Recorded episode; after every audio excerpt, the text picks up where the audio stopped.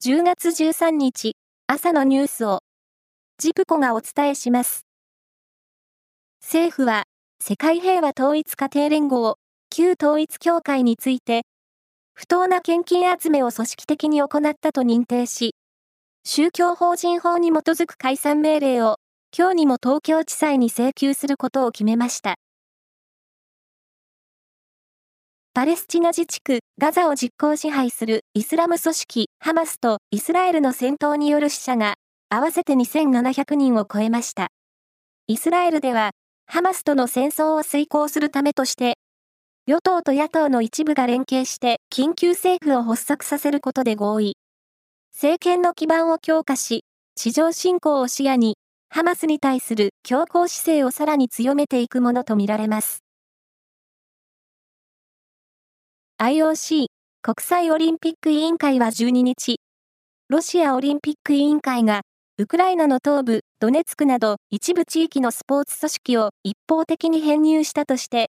無期限の資格停止とする処分を決めました。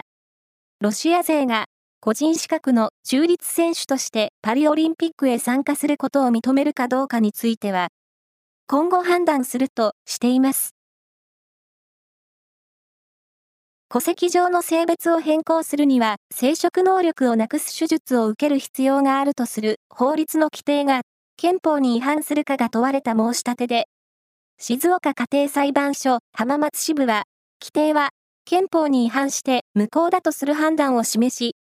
手術を受けていなくても戸籍上の性別を変更することを認めました。申し立て人側によりますと、規定が憲法違反だとする司法判断は、初めてだということです。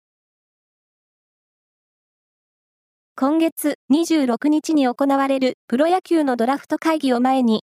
プロ野球志望届の提出が昨日締め切られ、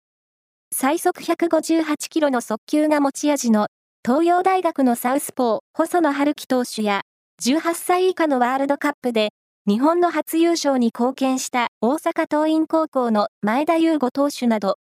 合わせて311人が提出しました。奥の細道などの作品で知られる江戸時代の俳人、松尾芭蕉の命日にあたる昨日、ふるさとの三重県伊賀市で、芭蕉の功績を称える催しが開かれ、国内外から寄せられた俳句が捧げられました。応募は、およそ3万3400句に上り、児童生徒の部では、伊賀市の島ヶ原中学校2年生、井村さんが読んだ俳句が特選句の一つに選ばれました。では、今朝のニュース。締めくくりに、井村さんの句を読んで締めさせていただきます。